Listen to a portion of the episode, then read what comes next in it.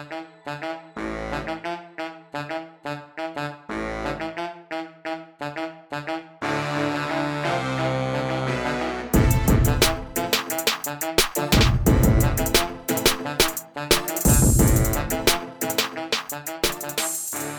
morning, everybody, and thank you for tuning in. You are listening to Fiscum All, your weekly consistency check on America's political and legal file systems. I'm your host, T. Greg Doucette, here in studio with Mike, the sound guy, broadcasting from the heart of downtown Durham, North Carolina. We also have Samson in studio with us this week. Y'all might remember last week I mentioned he had to have an unexpected surgery.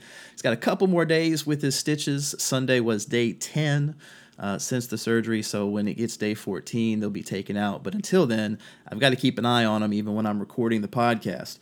Folks, got a lot to talk about this week. You might notice when you downloaded this episode that it's more than twice our typical length. Uh, that is because we are doing our first ever interview of a guest.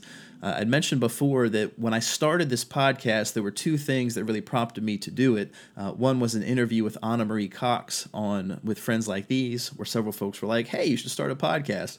And the other piece was a friend of mine from undergrad who started a podcast about six months ago.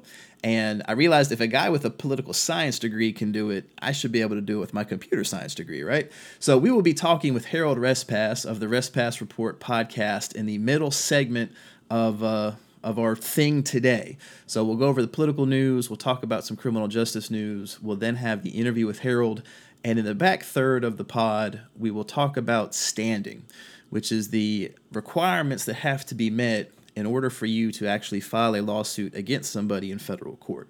So before we get into that, couple podcast announcements. Um, we have a survey of sorts that my media hosting provider Blubrry does for listeners for all podcasts. Uh, I'm going to put a link to that in the show notes, but when you can, I'd like you to fill it out just so I can have some guidance on who is listening to me. Uh, it's all anonymous, so you don't have to enter in any information. I don't see individual survey responses, I just get the aggregate stuff. Uh, it's something they use for all of their hosted media, but if you could fill that out, that would be great. Uh, I also want your feedback on something. So, the uh, the surgery for Samson was ruinously expensive. It came out to just under six thousand dollars. Um, I had to clean out my bank account, my law firm's bank account, max out a credit card, and still had to borrow money from my girlfriend. Uh, so we're thinking about setting up a Patreon account um, which is a thing for creative professionals where folks can kind of chip in to support podcasts and music creation and all kinds of other stuff. Uh, I'm thinking about setting up one of those just so that the expenses that we incur with Blubrry and, and kind of creating this podcast uh, can help defray some of that because this week's podcast might be a little bit late because I've actually got to go uh, count some quarters and make a deposit to make sure that our monthly hosting bill can be paid. So, give me some thoughts on that. You know, if it's something you might be willing to support, give me an idea of what kind of perks you'd like to see. Um, we haven't decided to officially do it yet, but I'm trying to make sure that uh, I limit the amount that we go into the hole creating the podcast because until uh, I can bring in some more clients for the law firm. It's going to be touch and go a bit financially for uh, us here. So I would appreciate your feedback on both the survey and the Patreon creation. Just let me know. We also got an unexpected shout out in the Independent Weekly, which is a uh, weekly magazine here in Durham. You might recall those of you that have been listening since the beginning and follow me on Twitter. Uh, they endorsed me back during the campaign last year. I was the only Republican they endorsed for the state legislature. So they have this annual issue called the Best of the Triangle, where they take people's votes on every conceivable category of goods and services you could possibly buy and compile it all together. And in the best attorney category, I was neither nominated nor listed, but they did give the podcast a shout out, so that was awesome. I'm going to link the article in the uh, in the show notes. Check it out. I was actually uh, yeah, I was pleased. Totally unexpected. Appreciate the folks at the Indy. Read it when you get a chance. Also, happy belated Father's Day to all the fathers out there. Yesterday was Father's Day, and today is both Juneteenth. So, if anyone happens to celebrate that, that was Emancipation Day in Texas back during the Civil War, but now is something celebrated across a lot of states in the Southeast. Uh, we've been celebrating here in North Carolina for. Psh, longer than I can remember. I mean, it's been at least 12, 13 years. We actually had a concert out front of my office, like directly outside of my office window uh, on Saturday. So as I'm in the office getting work done, I was able to have a live concert experience. It was pretty nice. Um, also, this is the, I think, 45th, 49th, don't quote me on the actual uh, year, but this is the anniversary of the first ever report about Watergate, which you'll recall took about two years after that first news story of arrests came out before Nixon resigned in disgrace. Take that for what you will, not implying anything is going to particularly happen with the kumquat comrade currently occupying the Oval Office, but I just thought that was a nice anniversary.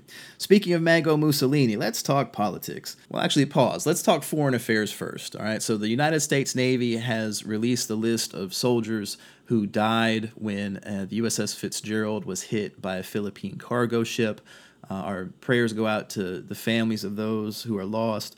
Um, the, the interesting thing about this is that this is the worst peacetime disaster with a ship since I think 2001. I mean, I think that was the year where one of our submarines surfaced underneath a Japanese research vessel, and several high school students and their teacher died in that incident. Um, we haven't really had ship collisions, uh, accidental ones anyway, for a while because now we've got GPS and better technology, and it's just you've seen things that used to be, you know, not terribly frequent now almost never happen.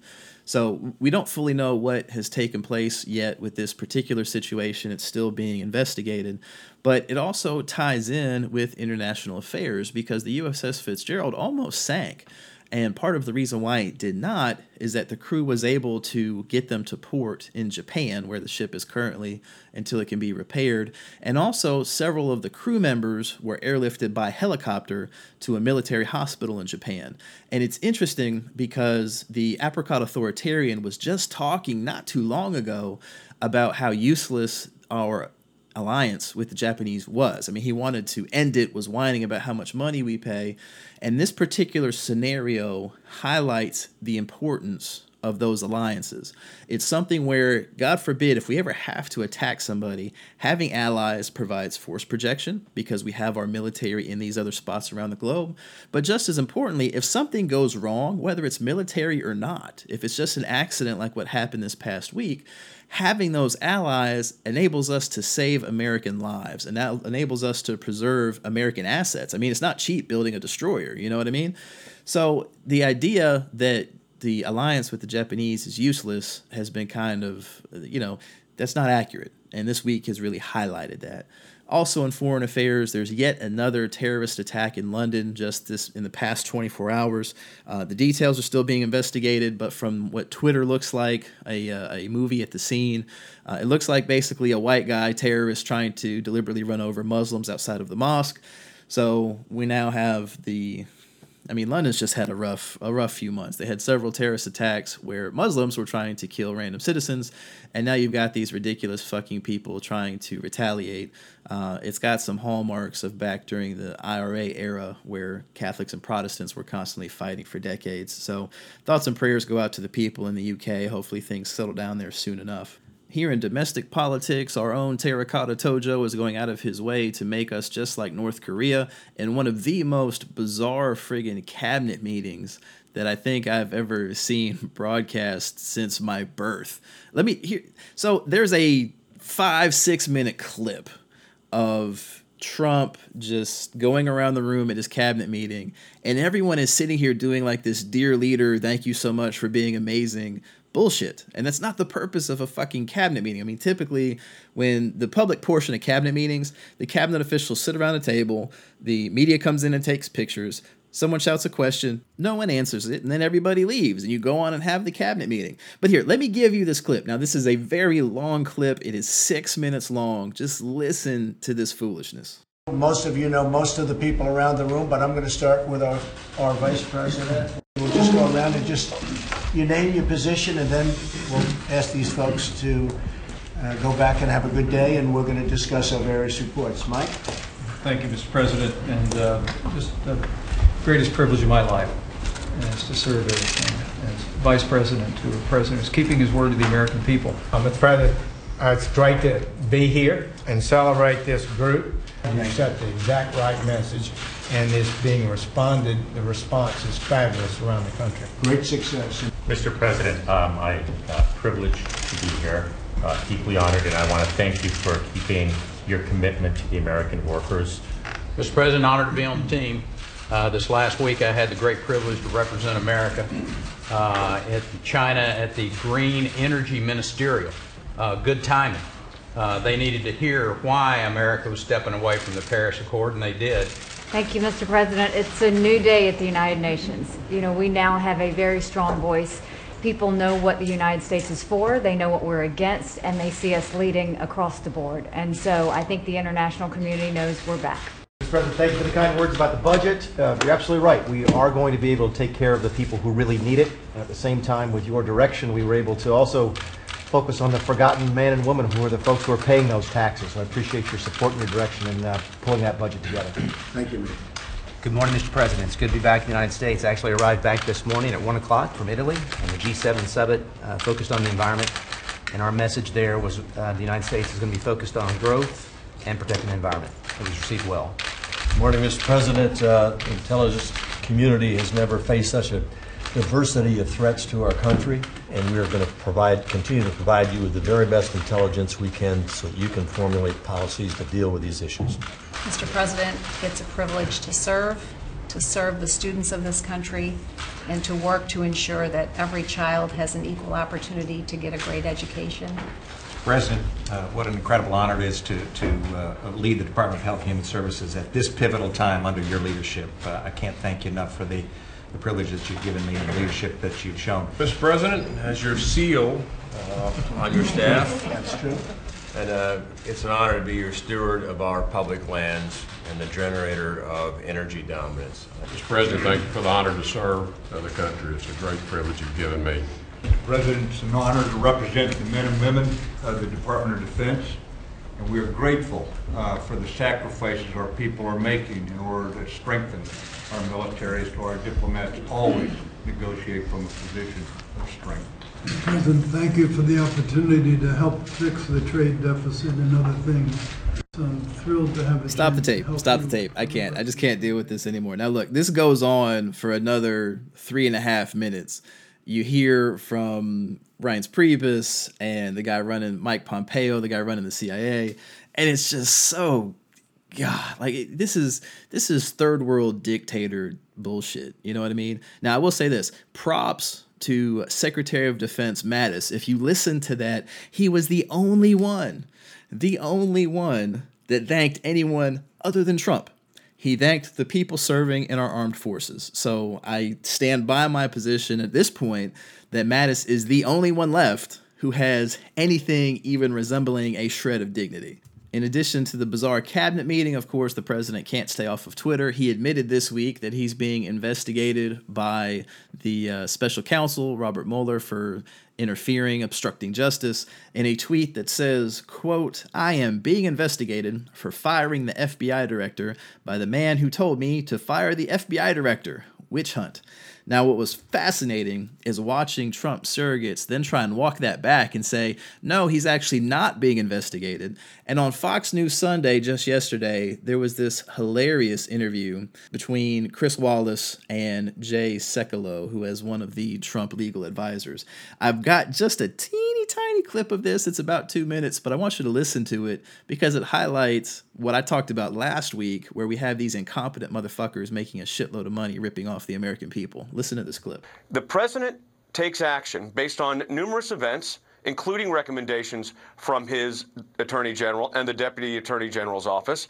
He takes the action that they also, by the way, recommended, and now he's being investigated by the Department of Justice because the special counsel, under the special counsel regulations, reports still to the Department of Justice, not an independent counsel. So he's being investigated for taking the action that the attorney general and deputy attorney general recommended him to take by the agency who recommended the termination. So that's the constitutional threshold question here. That's why, I, as I said, no Well, I- investigation. what's, but- what's the question? I mean, No, you, sure. you've stated you've stated some facts. First of all, you've now said that he is being investigated after saying that you didn't. No. You you just said, No, he's sir, not being that he's being. investigated. You just said that he's being investigated. No, Chris, I said that the inve- anything. Let me be crystal clear so you you completely understand. We have not received nor are we aware of any investigation of the President of the United States. Sir, you just said Period. two times that he's being investigated. No. The context of the tweet, I just gave you the legal theory, Chris, of how the Constitution works. If, in fact, it was correct that the president was being investigated, he would be investigating for taking action that an agency told him to take. So that is protected under the Constitution as his Article 1 power. That's all I said. So uh, I, I appreciate you trying to rephrase it, but I'm just being no, really I, direct I, with you sir, I didn't Chris. rephrase This it. The is- tape will speak. be- Jay, the tape will speak for itself. You said he is being investigated, and it's not Chris, just being. And, he and- is- wait a I minute. just- wait a minute, Chris, Jay. that- and it's not Chris, Jay. not fair, it's Chris. not just being investigated for firing Comey. There's also the question of what he said to Comey when Comey was still the FBI director. So there's more than just the qu- fact that he fired Comey. Chris, let me be clear. You asked me a question about what the president's tweet was regarding uh, the Deputy Attorney General of the United States. That's what you asked me. And I responded to what that legal theory would be. So I do not appreciate you putting words in my mouth when I've been crystal clear that the president is not and has not been under investigation. I don't think I could be any clearer than that. Well, you don't know that he's not under investigation again, sir. I, I mean, you. You're, I cannot read the. You're right, Chris. I can't read the mind well, of the special okay, so we're in agreement. You don't But know I've whether he's under. You don't know no whether he's under investigation. That he You don't know whether he's under Chris, that's like- investigation or not. Question I'm asking you is: Does he think that Rod Now, of course, it goes on from there, this back and forth where everyone's talking over everyone else and you can't understand what the hell is being said. But did you notice about 20 ish seconds in, he said, and now he's being investigated, which he promptly denied. And did you also catch the fact that he doesn't understand the Constitution? He talked about President Trump's Article 1 powers. Now, I don't want to spoil it for those of you who are listening in other countries, but go pull up the Constitution, check Article 1, and see whose powers there's talking about. This is something where if I screwed this up on the bar exam, I wouldn't have a law license. Totally blows my mind that this guy's getting paid bizarre sums of money by the leader of the free world to give one, probably terrible advice if his presentation on Fox News is any indication, but then also just a completely inadequate, terrible advocate for the president on TV. That was ridiculous. On Friday, Trump released his financial disclosure forms admitting that he is not, in fact, a billionaire. He only has about a billion dollars in assets, but then also has several hundred million dollars in debt owed to companies that will be seeking legislation from Congress and favorable regulations from the executive branch. No conflict of interest there at all. But even though we don't have his tax forms, these disclosure reports uh, are required by law, and it highlights the fact that your guy who claims he's worth $10 billion uh, is worth less than a billion In addition, that has prompted a lawsuit from congressional Democrats about the emoluments clause. We do have a clause in the Constitution that says, quote, no title of nobility shall be granted by the United States, and no person holding any office of profit or trust under them shall, without the consent of the Congress, accept of any present, emolument, office, or title of any kind whatever from any king, prince, or foreign state. One of the concerns that people have is that by continuing to run his businesses and those businesses sell to foreign states, that the president is violating that clause. Uh, Saudi Arabia, in particular, disclosed fairly recently that they spent uh, a quarter of a million dollars just booking the Trump Hotel in D.C. for assorted conferences. I'm sure that has absolutely no relation at all whatsoever to the several billion dollars in arms that we're selling to them so they can engage in the civil war in Yemen. Completely unrelated, I'm sure. In criminal justice news, a judge in Clark County, Nevada, has vacated a murder conviction of Jamar Matthews when the prosecutor told 12 white jurors that in order to find them guilty, you just had to look at them. The prosecutor said, quote, "How innocent do they look to you? Take a look over there. How innocent do they look?" And it was noted in the appellate decision that the only way they looked was black. There was nothing otherwise particularly distinguishable about them. So the judge has vacated that murder conviction and sent the case back for a retrial. In New Jersey, a police sergeant was driving drunk at a rate more than double the legal limit and ended up losing control of his car, took out two separate yards before rolling his vehicle in some trees. You know, really thank God for landscaping because if there were not this berm and these trees in the way, this guy would have taken out someone's house. But those are your police in New Jersey. You may recall from our previous episode that New Jersey police officers also pulled an innocent victim from a burning car, beat the shit out of him, and then dragged him into the street. Apparently, they also like to drive drunk in their spare time. Uh, a lot of jail news. Video has come out regarding Charles Wade in the Montgomery County Jail in Dayton, Ohio, where he's fully strapped to a restraint chair, can't move at all, and corrections officers decide to blast him with pepper spray twice anyway for sport. Uh, in my home state of Virginia, uh, in the Hampton Roads jail, a 60 year old man, Henry Stewart, died when he collapsed to the ground, was foaming at the mouth. Inmates tried to flag correctional officers to get him medical attention, and the officers said, quote, I'm busy right now. So that 60 year old man has died. Uh, down in Florida, video was released of a 75 year old man, William Howard, 75 years old, in the Orange County jail, and correction officers snapped his neck. There's actually police uh, footage that has been released where they just completely fucked this guy up. He had a snapped neck and died. Um, in regular non-jail deaths, the day we released last week's podcast, podcast wasn't even out for more than an hour. Police in Milwaukee, Wisconsin, along the lakefront, uh, are chasing a guy who didn't stop for a traffic violation and they're shooting out of the window of their squad car end up killing 19 year old um, terry williams as well as shooting his passenger, completely innocent woman, Paula McEwen, uh, who was shot in the shoulder. Williams is dead, and McEwen is hospitalized. And you might recall from, I think, two weeks ago, we talked about the fact that police are just kind of roaming around, shooting people as they drive, not knowing whether or not there are innocent victims inside the car. You might recall from almost a month ago, uh, a sheriff's deputy here in North Carolina helped flip a van filled with several teenage girls who all died. So that's the criminal justice system at work up in Sheriff David Clarke's country. Oh, I forgot to mention about him. So, Sheriff Clarke, you might recall, is the officially Democrat because he's too much of a pussy to run as a Republican and lose. Sheriff in Milwaukee, Wisconsin. His jails are where people die because the deputies don't give them water. Well, this clown show was actually offered a job in the Department of Homeland Security it was released soon after that he plagiarized his, I think his master's or doctoral thesis or whatever it was, plagiarized something in college, and that several of the pins he wears on his uniform are just random bullshit with actually no tie at all whatsoever to anything he does as a sheriff. He's actually since withdrawn his acceptance of that position because apparently he's not going to be allowed to abuse enough people working for the federal government, so he wants to stick to killing inmates in Milwaukee. Up in Seattle, we have a woman who called police because she was concerned about a break in. She actually called asking police for help, uh, and police ended up killing her. 30 year old Charleena Lyles, seven months pregnant, mother of four, called police seeking help, and they decided to shoot her dead because when she opened the door, she had a knife. And rather than try and reason with someone, nowadays we just go ahead and shoot them, even though the woman called police seeking assistance. Also, turns out the woman had been struggling with uh, some mental health issues. Probably no surprise there, uh, but she is now dead. In the world of puppycide, uh, we had an officer shoot and kill a dog in the middle of a Ghirardelli shop on Hollywood Boulevard in uh, Los Angeles, California. Ended up just shooting a dog in the middle of the shop. Uh, not to be outdone, police in Nevada, a deputy has gotten a, a call um, about an alleged alarm in Nye County, Nevada. And they go to the door, knocks on the door. There's camera of the dog owned by that particular owner just walking around the corner very nicely because, hey, there's someone knocking on the door. This could be a friend. They ended up, he shoots the dog dead and then takes the body, has it cremated without ever telling the owner. They're basically destroying the evidence. If there wasn't the video, no one would ever have known that would happen. So if you think they just abuse black people, if you think they just abuse old people, if they think they just abuse young people, you're wrong. Police also like to kill a lot of dogs.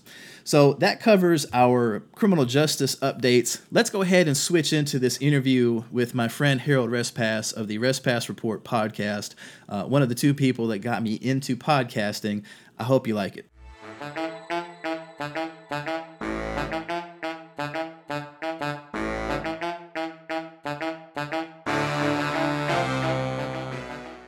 This week we're doing something a little bit different. This is our first ever Skype interview with a guest.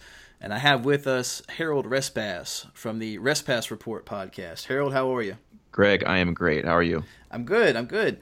So, a lot of interesting political stuff in the news. Um, found out that the jury acquitted the police officer that killed Philando Castile. Our papaya POTUS has been attacking uh, Rod Rosenstein, which was hilarious. He had a meltdown on Twitter uh, recently. But before we get into that, I, I want listeners to kind of understand who you are. So give me a little bit about your background. Where are you from? How did you get into uh, where you are today? Sure. So first, thank you for for having me on the podcast, Greg. We go back a ways, so I'm pretty honored to be your first guest on the the wonderful, wonderful Fiscomall podcast. I'm a faithful listener, so thank you for the opportunity to to talk to your audience here today.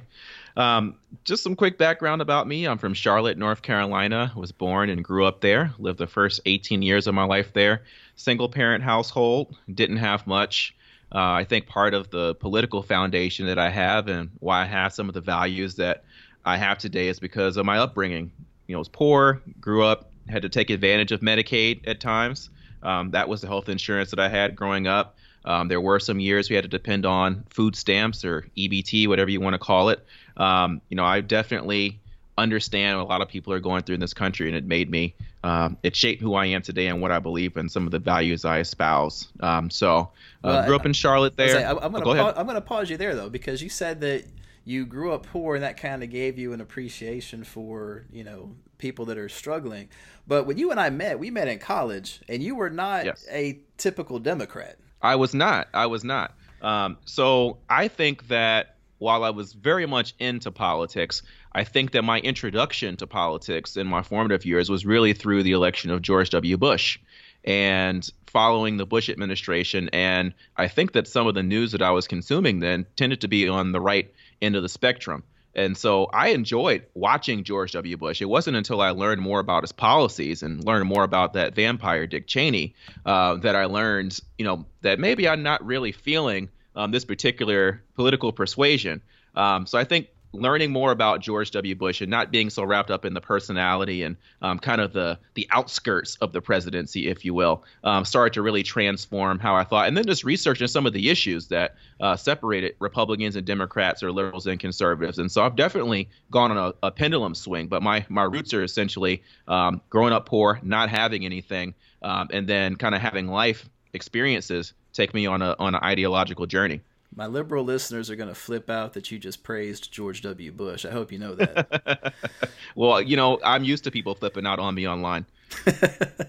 so let, let me give them a little bit of background. So, y'all, Harold and I met when I was in college at NC State University.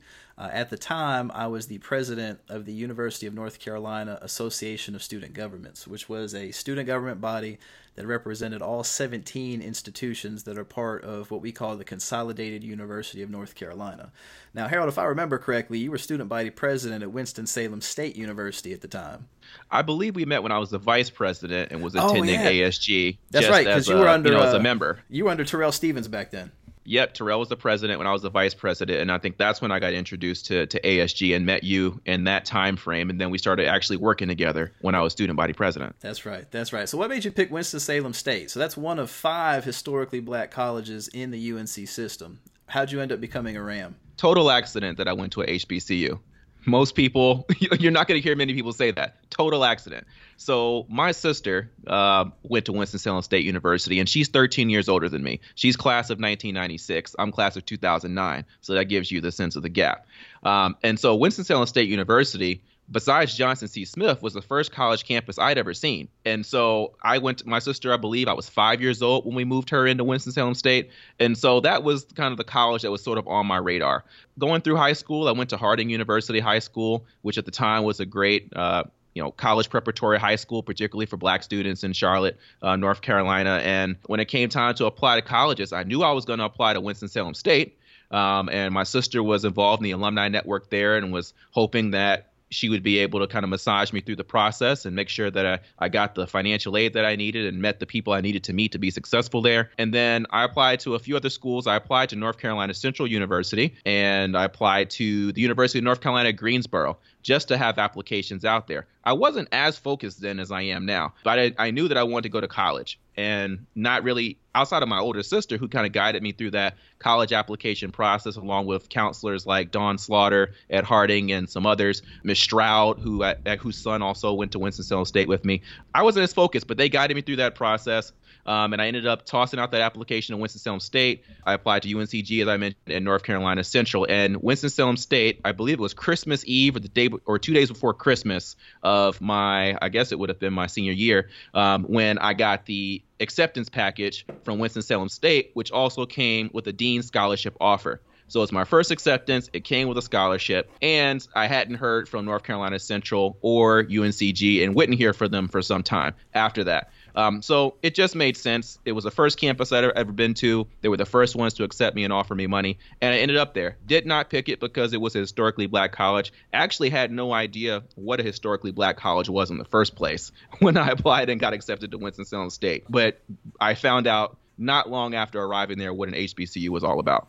Well, I hear you on that. I didn't know what an HBCU was either until I got involved in ASG, and I was I was really oblivious to the history.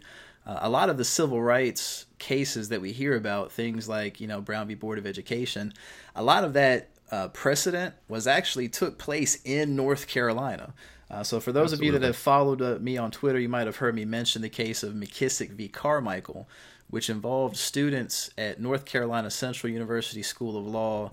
Um, well, some of them ended up there. They were applying to the University of North Carolina at Chapel Hill School of Law, and were denied on account of the fact that Central's law school existed, so that's where they were supposed to go because they were people of color. And the Fourth Circuit actually ordered that Chapel Hill's law school be desegregated. This was several years before Brown v. Board. So there's a really rich history in North Carolina that I wasn't aware of before I got involved in student government. So let me ask you this. You mentioned earlier that George W. Bush kind of was your introduction into politics. Is that why you got into student government? How did you end up doing that? So I got obsessed with politics in ninth grade. So I had a I had ELPS, which was like economic, legal, and political systems in the ninth grade, which was with a teacher called Brian Petoniak, who I do believe is still teaching um, somewhere in the suburbs of Charlotte. I forget the county, but I think I Googled him recently. And he introduced me to politics in ELP and I just instantly fell in love. You know how you just you get introduced to something new and you're just like, man, and you just sink your teeth into it. Right. That's really that's really how I felt about government and politics, and I just became obsessed with it. So in high school, I was a kids voting precinct captain for multiple years um, based on getting introduced to politics. So there's a, a, Lutheran church, Redeemer Lutheran Church in Charlotte, North Carolina. I led the kids voting precinct there for three years straight. You know, organized all that myself. I was in a debate club at Harding because I just love to, you know, bat around ideas, as you're well aware. and so, uh, you know, I'll, I'll, take on all comers when it comes to, you know, fleshing out ideas. Uh, my Facebook page is, is evidence of that. Um, so once I got introduced to government and politics, I just started wrapping my my mind in that world and just trying to dig in you know, being immature and not really experienced in the world and how things really worked, I under you know, I just took in what I could and, and started to follow politics and the political news because I felt like it was really important for me to know what was going on because I felt like people around me really didn't know what was going on. Um, and so I just I just got into it. And so politics was my number one passion outside of pro wrestling, which is my other big uh, my other big interest area. I'm super weirdo. Um, and so I got to Winston-Salem State, and uh, as I mentioned, I didn't know I was going to an HBCU. I didn't really understand what the college environment was going to be. I wasn't a particularly social kid growing up. And so when I got to college, I was in shock. I was in culture shock. I was in, you know, social shock. And I retreated. And basically, my freshman year was me spent in my dorm room when I wasn't in class. Then, coming out of the freshman year, no one ran for sophomore class president coming out of my freshman year. Um, I believe there was some issue with the, the, the president that I had my freshman year. No one no one uh, ran. So I applied. They had an application process they opened up, and I put in an application for sophomore class president, not having been involved in any activities. in, you know, my freshman year, I applied for this this position, and so the student activities director at the time, I think basically, and whoever else was involved in the decision making process, basically said thanks but no thanks, and but we do have this sophomore class representative position available. Would you like that? And I was like, sure. And so um, I became a sophomore class representative and I served on the sophomore class council. And then I was looking around and I was like, well, it's not going to be very difficult to have some influence around here. You just got to learn the system, meet people, and make some connections, and you could actually um, go as high as you want in student government. And so it started for me on the sophomore class council. I got it. so that's kind of like the uh, the Winston Salem State equivalent of NC State Student Senate. Yeah, I think we, we might have some similar paths in terms of the roundabout way in which we got to our positions of power in student government. I was gonna say you're kind of like the Gerald Ford of uh, student government, where you you uh, did not come in planning to be president, but that's ultimately where you ended up. Absolutely. So let's talk a bit Um, about your, your time as president. What what was that like? I mean, what did you do during your tenure as student body president as WSSU? So I think it's interesting. I can't talk about my tenure as student body president of Winston-Salem State without talking about becoming the vice president of internal affairs under Terrell Stevens. So in my uh, sophomore year on the sophomore class council, I decided that I wanted to move up the food chain. And there's two vice president positions and a student government president position, as you know. Um, at a lot of our schools, we have the multiple vice presidents. And so I was eyeing vice president of internal affairs because it wasn't the one that dealt with homecoming, of which I would have had nothing to offer the students of Winston-Salem State. Um, and it was more policy oriented. And allegedly, it also ran the student senate, which was non-existent at Winston-Salem State at the time. And so I said, you know what? If I can get this position, I can influence policy and I could revive the student senate or at least make an attempt. And that would be a significant contribution. And then I'd also be in the chain of command, which would be super important, actually second in command um, in the whole overall apparatus. And so I was with Terrell Stevens, who was the president my senior year. It's important to note that Terrell and I were not exactly on good terms when this all started because I was campaigning for his opponent in the, in the election cycle. Uh, we were both political science majors and in classes together, but outside of that, I was working with his opponent. Wasn't really that politically savvy because I probably would have understood at the time that we weren't exactly going to be on the same page when this all started out. So we had a few meetings of the minds, and ultimately, I just decided, hey, I'm going to do my best to make him successful. I'm going to support him. I'm going to do what I need to do to make this administration successful. And we bonded and and became close, and we had a pretty good year. Although, as you may remember, um, that was the time that Chancellor Donald Reaves came in, uh, which was a, a pretty interesting time for, for the Winston-Salem State community. He wasn't exactly well liked by a lot of people. So there was some there was some tension between the student government and um, and, and Chancellor Reaves, which Terrell was right in the thick of, and I was obviously right there by his side. So I have to talk about that time because that's really where I went from just being around to being in the mix. I won vice president of internal affairs by seven votes, Greg. Seven votes. So I squeaked in to the number two position in student government just because I campaigned my ass off. Nobody outworks me. So after that, I ran for for student body president and won that campaign handily based on my work as the vice president. So that's a long. I, I had to give you that ramp up because I think it's important to show that it wasn't like I was just some born student body president and waiting. I scraped and clawed and went around corners and and did what I had to do in order to get get to that place. Right. Um, that. so so my time as president is what you really wanted to know. It was interesting. So coming off the heels of a red hot, you know, Jeb Bush versus Donald Trump type feud between the student body president and the chancellor the previous year, um, it was some interesting, interesting stuff uh, that I had to, had to deal with. So the very first order of business was establishing a relationship between the chancellor and the student government that was positive, which, which was difficult. It did not start off on the right foot, but ultimately uh, cooler heads prevailed, and we were able to become a team and get some some cool stuff done. You know, so I won't go into you know obviously a resume of stuff that happened 10 years ago, but we were focused on the basics. Campus safety is important. A lot of HBCUs aren't in the best neighborhoods, and so you're obviously looking for what's going on with lighting, what's going on with campus police. You know, as you would probably care about, what are we doing about um, marijuana and the frequency in which people are getting busted and punished for that. Um, you know, bringing back student senate and making sure that there's actually a governance apparatus. Um, I served on the board of trustees, a voting member of the board of trustees, and was super involved there. I read all the materials. I went to all the committee meetings. I served on the strategic planning committee. Um, and actually, one of my my great LinkedIn recommendations is from the consulting firm that ran that strategic planning process for Winston-Salem State, talking about the great work that I did um, on that that strategic planning committee. So a lot of cool things. I think what really came out of that student government experience is that I realized that I know the college campus environment and the higher ed administration environment like the back of my hand. It's very easy for me to navigate, and so that moved me into you know my early career after college and getting a master's in higher education and student affairs, and ultimately working at, at several universities. I was gonna say, yeah. After after uh, you graduated, you didn't stay in North Carolina. I mean, walk me through your path to where you are now. Sure. So I, you know, because I was so involved in the student government, you know, I I'd had this idea, and if you if you were to dig up my campaign websites from when I ran for student government,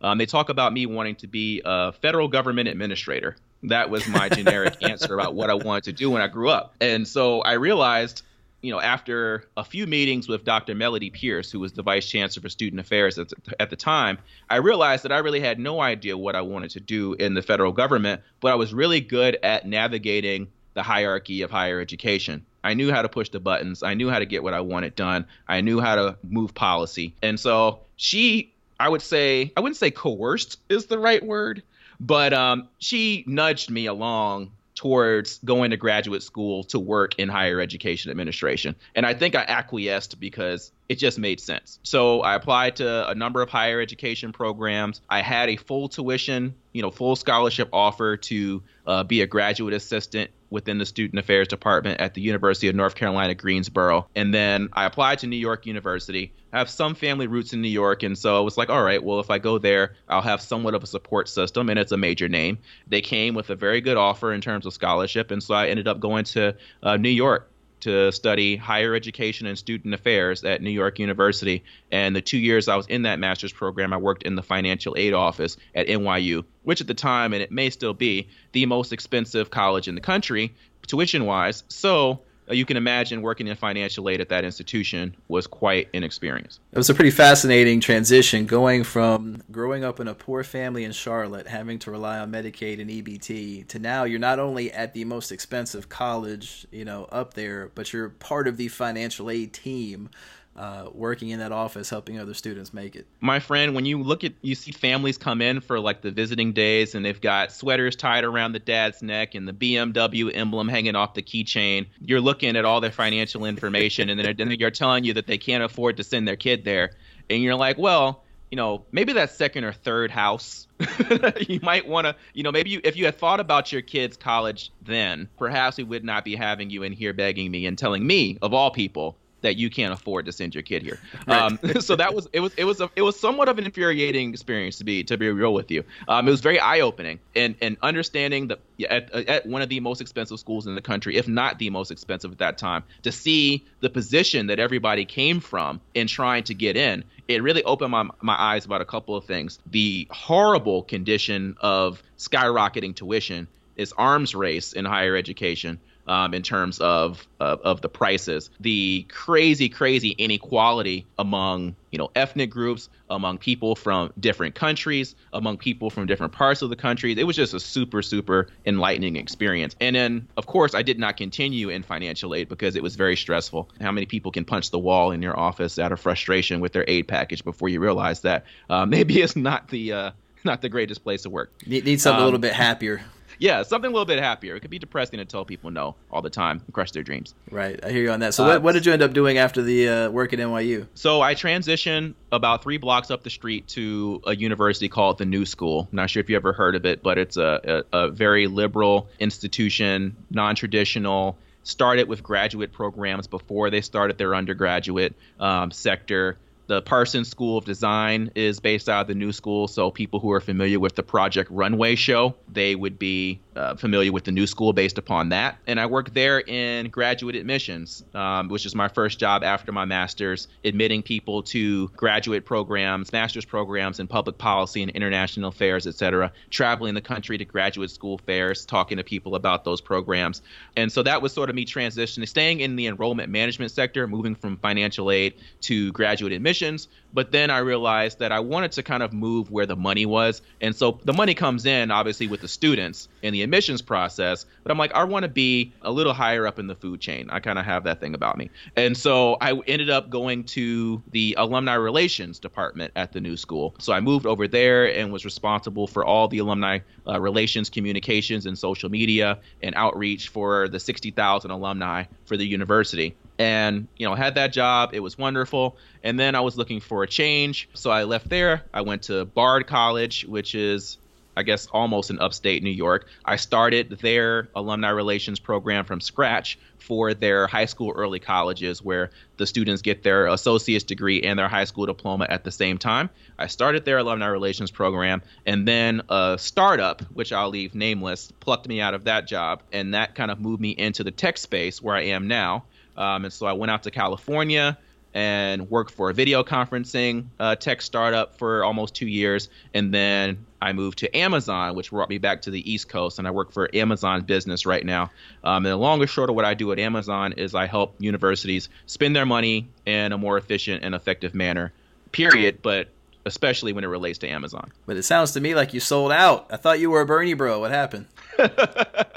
well, I definitely didn't sell out. I'm not. I'm still in the higher education space. I'm still helping universities do things better. I'm just on the outside rather than suck on one campus. I got you. I got you. So let's talk politics. I mean, this whole time you were up in New York, sure. I got to imagine that was a culture change compared to being in North Carolina for 20 something years. Well, my mom is a New Yorker, so I grew up with a single mom who's a New Yorker. So I I kind of knew what I was getting into. I'd taken a few a couple of summers in New York. Uh, as I mentioned earlier, I've got some roots there, so it wasn't a foreign place to me. I had spent some time, but definitely it moves faster. It's much more expensive. People are much shorter and to the point. People don't say hello. They don't really greet each other. People will bum rush you and move you out of the way if you aren't moving fast enough on the sidewalk. So there's definitely some differences. But I'm also sort of a loner type and can be somewhat abrasive myself. So I think I kind of fit in. You fit in.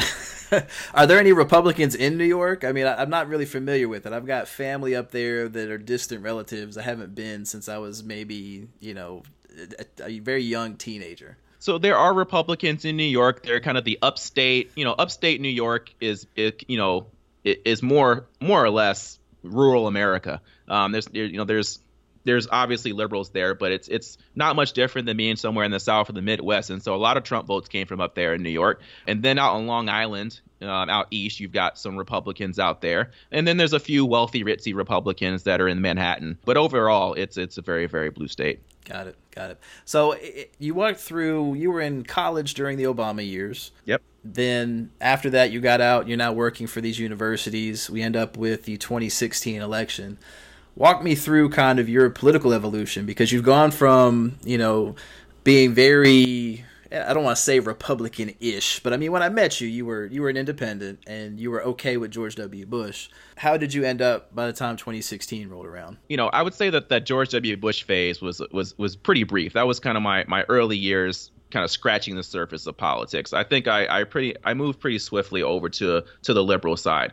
Interestingly enough, in the 2008 election, I still catch heat because I was for Hillary Clinton in the Democratic primary, which when you fast forward to 2016 really shocks people because of how anti-Hillary Clinton I was um, in the Democratic primary. well, hold on, let me um, pause you. Why were you in favor of Hillary Clinton in 2008? I'm I did not buy the hope and change shit that Obama was selling. I just wasn't it, it, it didn't speak to me.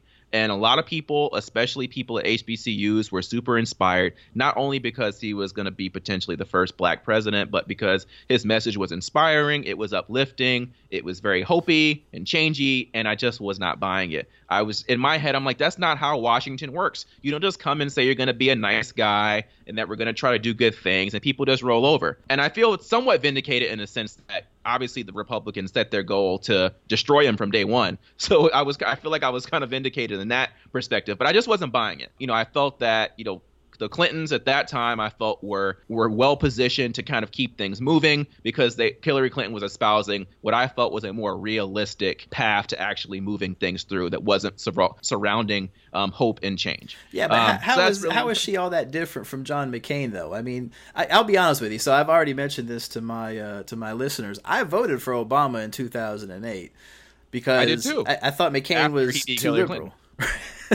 right.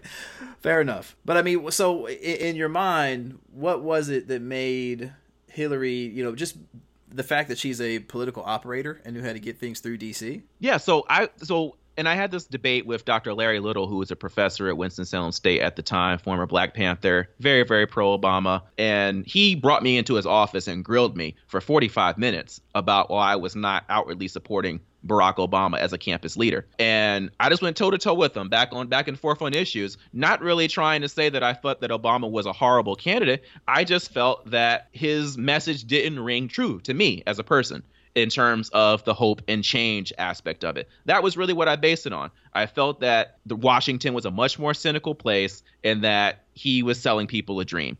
Um, not that he was a bad person, not that his policy or platform was awful. I just didn't see the vision that he was painting at that particular time compared to the more much more pragmatic approach that I felt I was getting from from Hillary Clinton. So I voted so I voted for Hillary Clinton in the primary, which really you know really didn't matter in the grand scheme of things. But so she, and then once he beat her, I was proud to vote for Barack Obama. And I, as a student government person, I threw a watch party to watch him beat John McCain. I still got the videos and the pictures of that. um, so I was very much, you know, for Obama, but after he vanquished Hillary Clinton in 2008. Well, so no, I was going to say, so how is it that in 2016 you weren't still in favor of Hillary Clinton? I learned a lot more about Hillary Clinton in the time, uh, in in the time from the from the 2000 2008 election. I I realized that although she was she came across as really pragmatic and sensible in 2008, I, will use the term that you threw out. She was definitely a political operator, and some of the things that that that came across to me about Hillary Clinton just didn't didn't feel right. It felt much different, and I was obviously much more informed eight years later. So the thing, and I, I shared this video a number of times,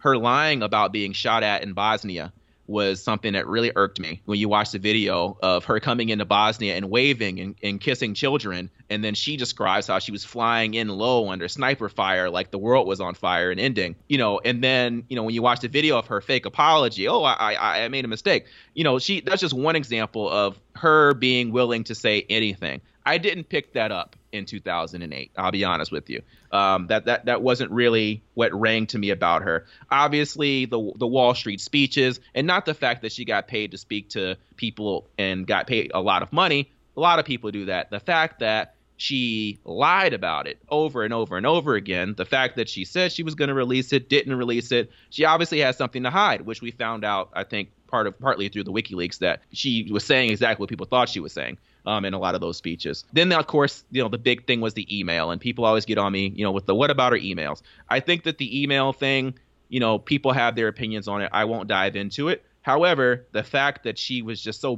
brazen about lying and, and downplaying it and, you know, partially remembering what happened and a new excuse every couple of months about what was the purpose of it. It was just very, very hollow. Um, and obviously there was something going on. Do I think that you know lock her up was the appropriate thing to happen? No, but the fact that she was just such a uh, a um, she was so deceitful at times and and, and so untrustworthy. Um, I just wasn't comfortable with her in comparison to her competition in the primary, who was of course, uh, of course, Bernie Sanders, who I supported heavily, donated to, volunteered for, and then when she vanquished him, I was all in for Hillary. Just as like in 2008 when Obama vanquished her, I was all in for Obama. And here we are with President Pumpkin Spice. So I guess my question is, do you think that Bernie weakened Hillary having that extended primary competition made it easier for Trump to win? I don't think so because if anyone extended a primary, it was Hillary Clinton in 2008.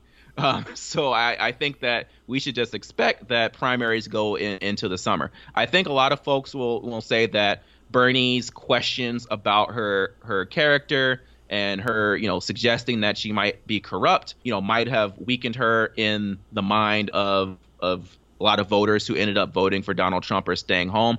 I personally don't buy that. I'm probably biased, but I think that had Bernie Sanders not brought that up in the primary, it would have come up in the general. I don't think that Hillary Clinton would have escaped without people bringing up the fact that she was paid to speak to Wall Street, without people bringing up the fact that she had been deceitful about a lot of different things. The Clinton Foundation stuff came up without Bernie Sanders ever talking about it. So I, I don't think that it, while it's helpful to people's cause to pin it on Bernie Sanders and say, oh, well, he beat her up so bad that she stumbled into the primary like a, you know, defeated boxer and, and didn't have much left, much juice left to fight Trump. I just don't buy that. I think that she was a flawed candidate from the beginning. She was not trusted. Her honest and trustworthy numbers were horrible. I think the only person with worse numbers was Donald Trump. And I think either way, she was going to stagger into that general election. And now we know what happened. So let's talk a bit about post November 9th, what's it like for you as a as a former Bernie bro, black male in the Northeast under a Trump presidency? I mean, what goes through your mind when you wake up in the morning? Well, the first thing goes through my mind is that I hate the term Bernie bro, by the way. Um, well, look, let me pause. And, so I'm just going to say I like Bernie Sanders' positions on court reform, but other than that, I think the guy's a nut. I don't think his economic plans have even the slightest chance of doing anything without completely destroying the economy. His foreign policy was questionable.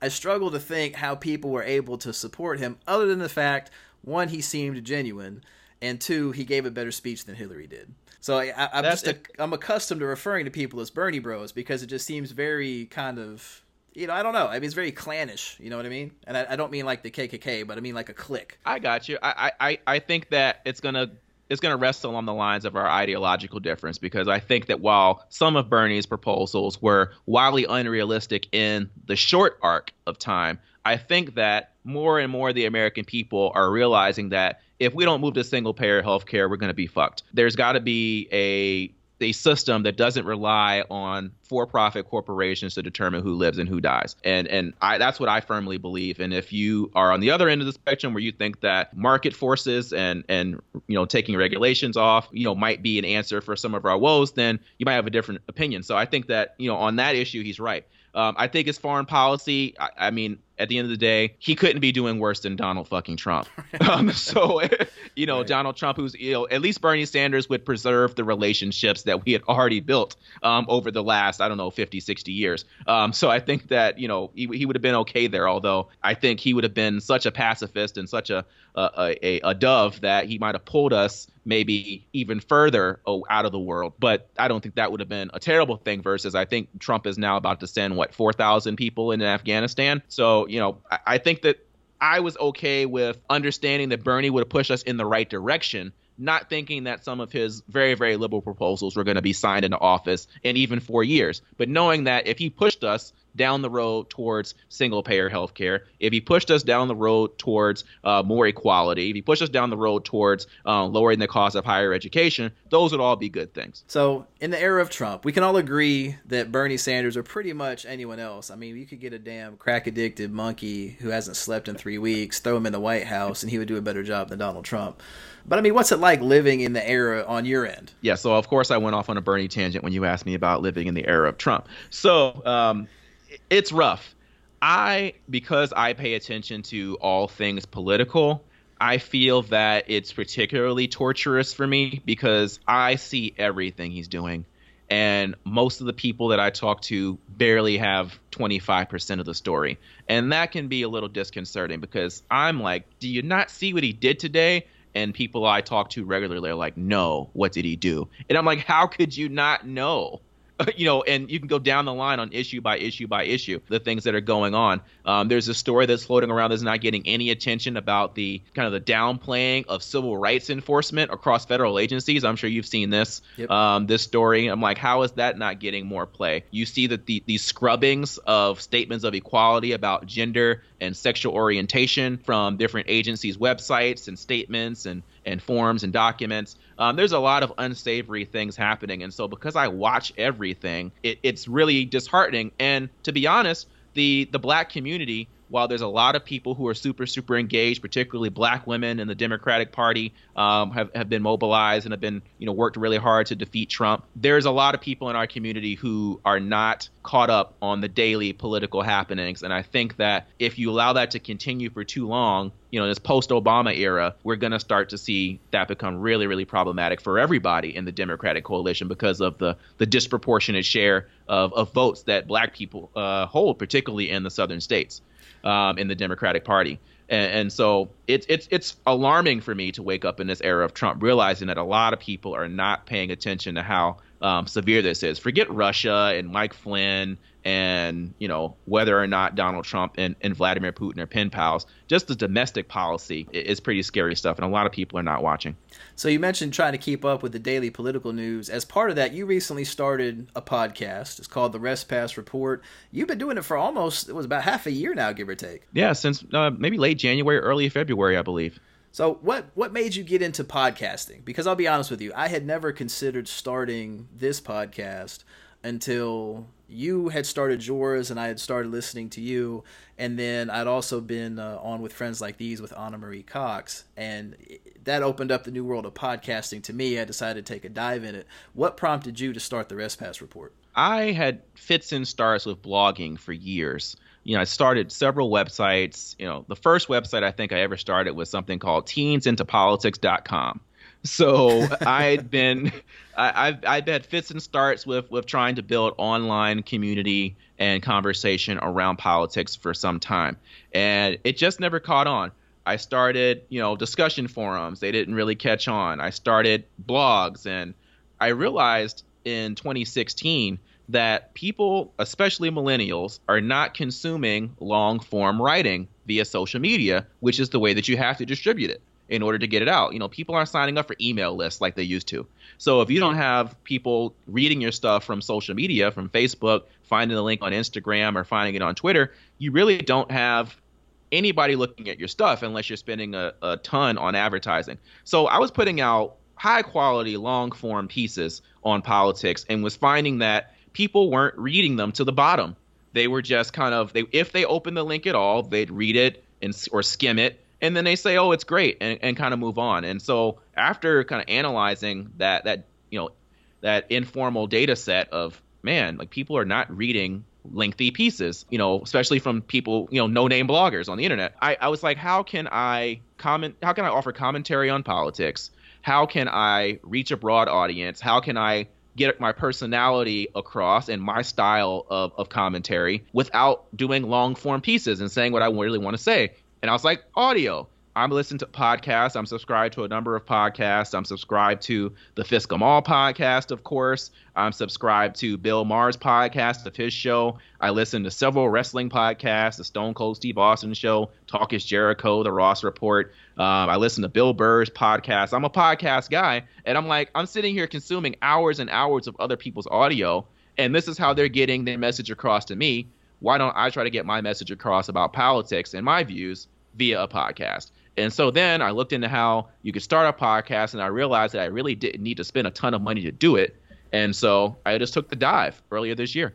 So if you were to describe the Rest Pass report, you know, what's your elevator pitch? What's it about? That's a very good question. It changes from week to week depending on what's going on, but I thought it was going to be a a uh, you know sort of a a nice niche progressive outlet that was focused on combating Trump, and that was going to be it. But I'm all over the place. So the Rest Pass report covers politics and beyond. So it's basically uh, progressive commentary, bite-sized progressive commentary on issues of the day. It's educational, it's entertaining, and hopefully my listeners learn something. If they don't pay attention to politics, I'm particularly focused on millennials, especially millennials of color who may be checking in. Um, a lot of the early feedback that I got was that, man, I don't have time to keep up with this, or it doesn't interest me, but you're making it bite sized and consumable so I can understand the gist of what's going on without having to go to traditional news sources. And so that's really the role that I'm that I'm filling. I'm giving bite sized, progressive political commentary to people who are otherwise not as plugged into politics as I am. So other than searching on iTunes store, which everyone can do, how can they find your podcast if they're interested in listening? So I'm on iTunes, I'm on Stitcher, I'm on TuneIn, I'm also on Google Play, and you can just go to uh, Google and search for the Rest Pass Report, and you'll find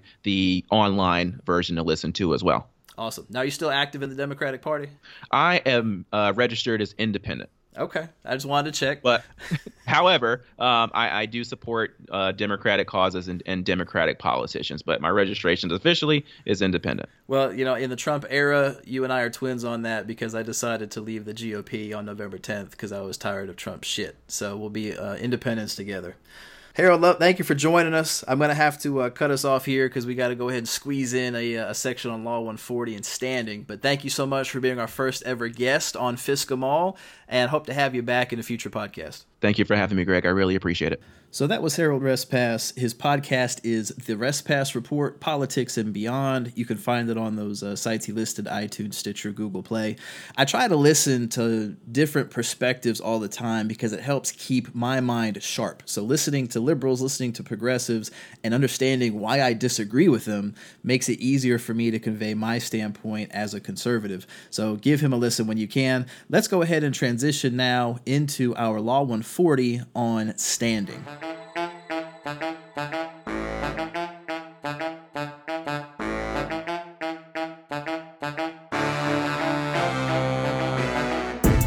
Now, this week's Law 140 was prompted by that emoluments lawsuit that I mentioned earlier in the podcast. And one of the issues is whether or not congressional Democrats are able to actually file suit to enforce this particular clause in the Constitution. It's not something that's been litigated all that much before because we haven't had a guy this fantastically rich as President of the United States.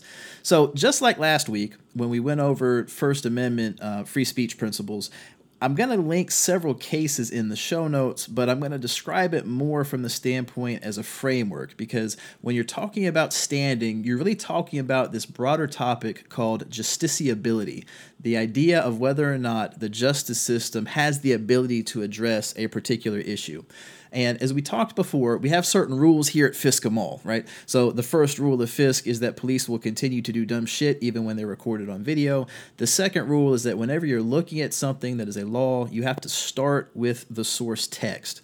So Article 3 of the United States Constitution describes the power of the judiciary, and Section 2 of that article says, quote, the judicial power shall extend to all cases in law and equity arising under this Constitution, the laws of the United States, and treaties made or which shall be made under their authority, to all cases affecting ambassadors, other public ministers, and consuls, to all cases of admiralty and maritime jurisdiction, to controversies to which the United States shall be a party, to controversies between two or more states, between a state and citizens of another state, between citizens of different states, between citizens of the same state claiming lands under grants of different states, and between a state or the citizens thereof and foreign states, citizens, or subjects the key words in there. I mean, there's a lot of them, and those each piece of that clause has been parsed in different Supreme Court cases.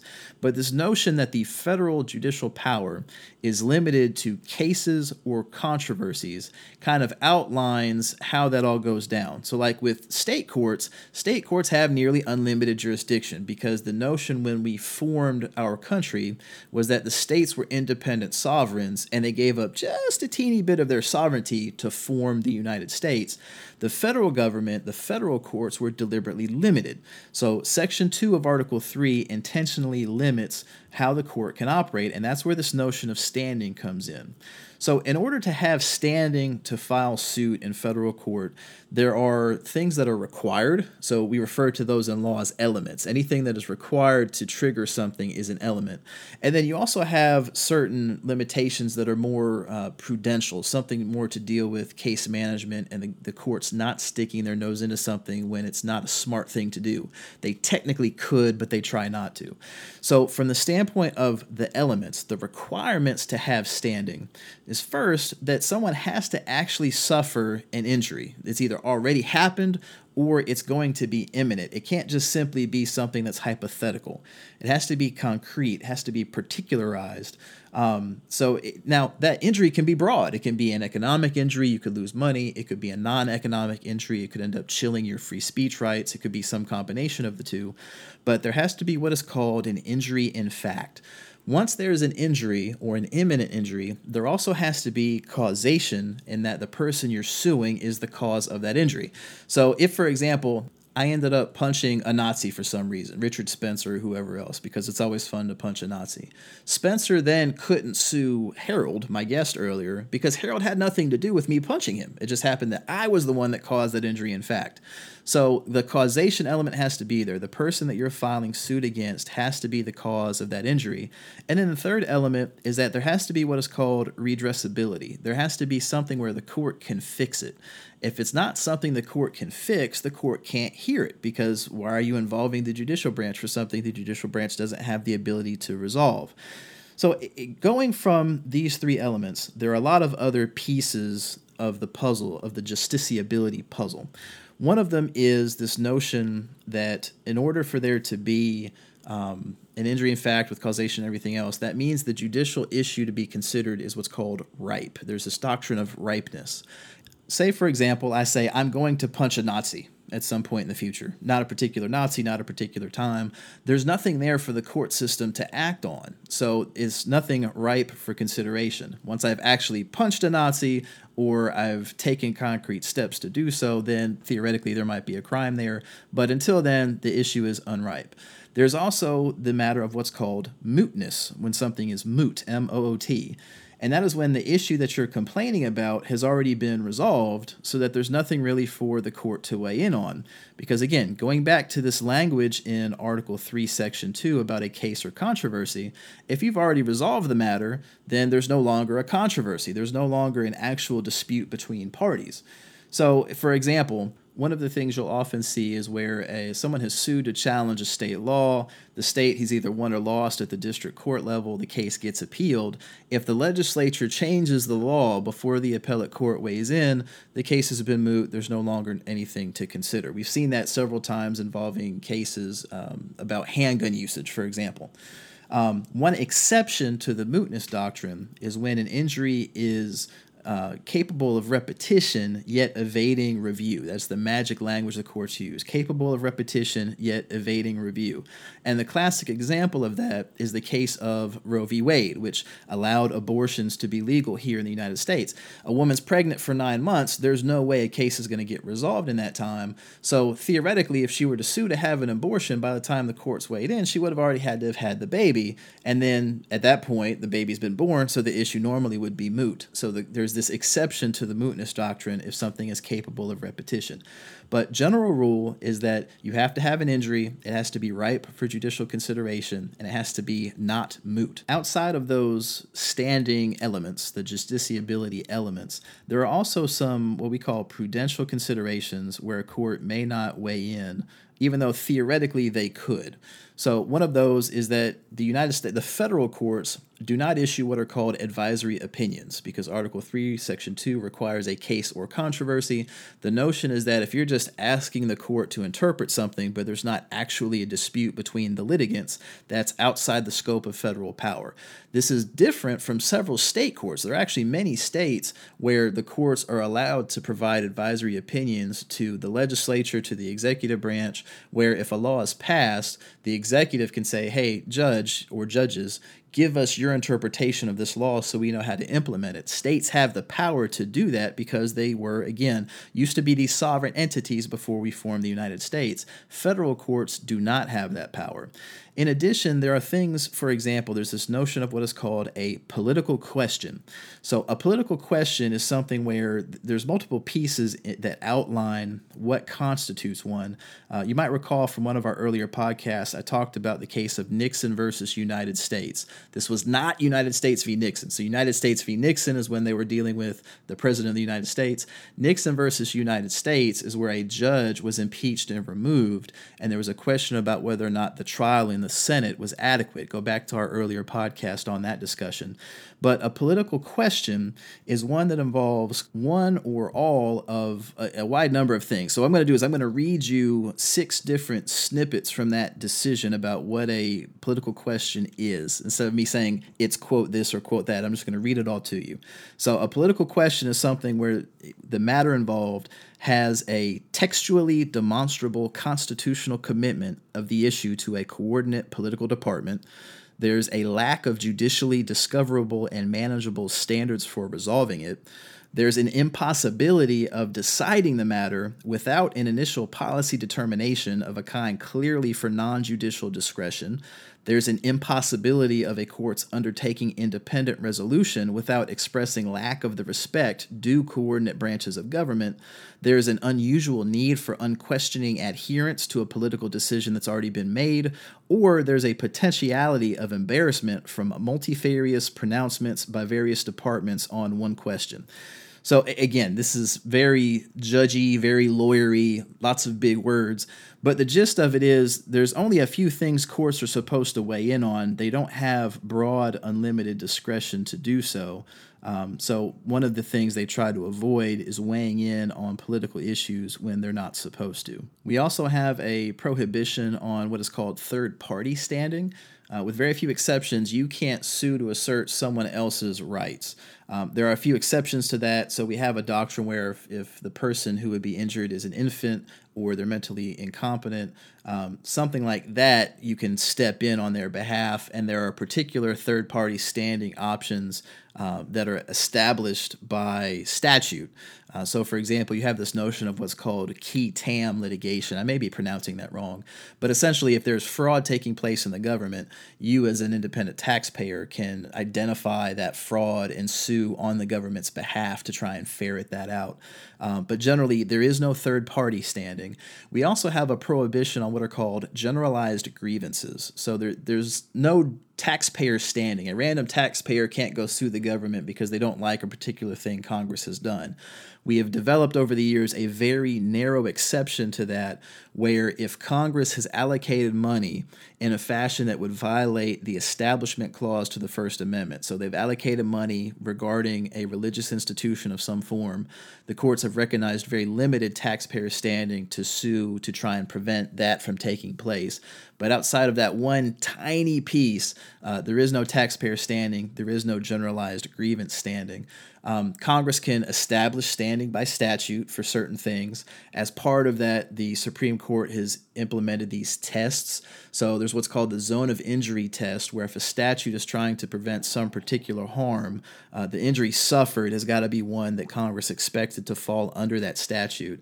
And then you also have the zone of interest test, where the party being involved is within the zone of interest protected by the statute of the constitutional provision. Um, so there are other pieces to standing. It's one of those things where it's very particularized based on given issues. Uh, when we study it in law school, they kind of give us this wide list of things that you have to meet. But even then, uh, you can always find usually a case of some form or another where something is slightly out of whack. But the gist of it is you have to have an injury in fact, there has to be causation in the part of the person that you're suing. There has to be the ability of the court to address it. The issue you're suing under has to be ripe for consideration. It cannot be moot, can't be a political question, can't be a generalized grievance, can't be something you're asserting on a third party unless one of those uh, exceptions apply. So, from the standpoint of, for example, this emoluments case, the question is whether or not congressional Democrats can sue the president. And the short answer is we don't know because is it something where there's an injury in fact? Maybe to other people, uh, in the sense of the president's competitors are certainly being injured by the fact that he's running a hotel competing against them. But is there an injury in fact suffered by Congress? Because the president isn't adhering to the particular clause of the Constitution. You can make an argument that the answer to that is yes, because we have a constitutional framework where all of the branches has to be uh, following their constitutional rules. You can also argue no, because when a president screws up, your option is to impeach and remove him. And if you're not going to do that, is that something the courts can uh, get involved with? Let's assume for the sake of argument that there is an injury in fact by virtue of the president not divesting himself from his companies and that violates the emoluments clause congress is injured because of that. Are the congressional democrats the proper party to sue or does it have to be congressional leadership or does congress have to delegate a committee to sue? That's a separate question of it. Uh, and then there's the matter of redressability. So what is the supreme court or any lower court what do they do to resolve the issue. Let's say the court says, yes, you're absolutely right. The president is violating the emoluments clause. What are they going to do? They don't have the power to remove him from office. That is exclusive to ha- the House to impeach and the Senate to try and remove. The courts don't have that power at all is there something where the court can redress this particular concern? I, I don't know, and we're going to find out in the months ahead. But that gives you a primer on the doctrine of standing and what is required to actually file suit here in the United States in federal court on any given issue. Folks, I appreciate you tuning in. Thank you for this extra long Fsckemall podcast. I hope you liked it. Definitely check out Harold, uh, his Pass Report podcast, but in particular, join the conversation online with us. Uh, we are on Twitter at Fsckemall. That is at F S C K E M A L L. You can also go to our website, which is fsckemall.com, F S C K E M A L L.com. If you like what you hear, please give us a five star rating on iTunes or Stitcher. Leave us a text review so other folks who are listening in uh, know what to expect. Thank you so much for listening. And on behalf of myself, Mike the Sound Guy, Samson, I hope all of you have a blessed week. Take care.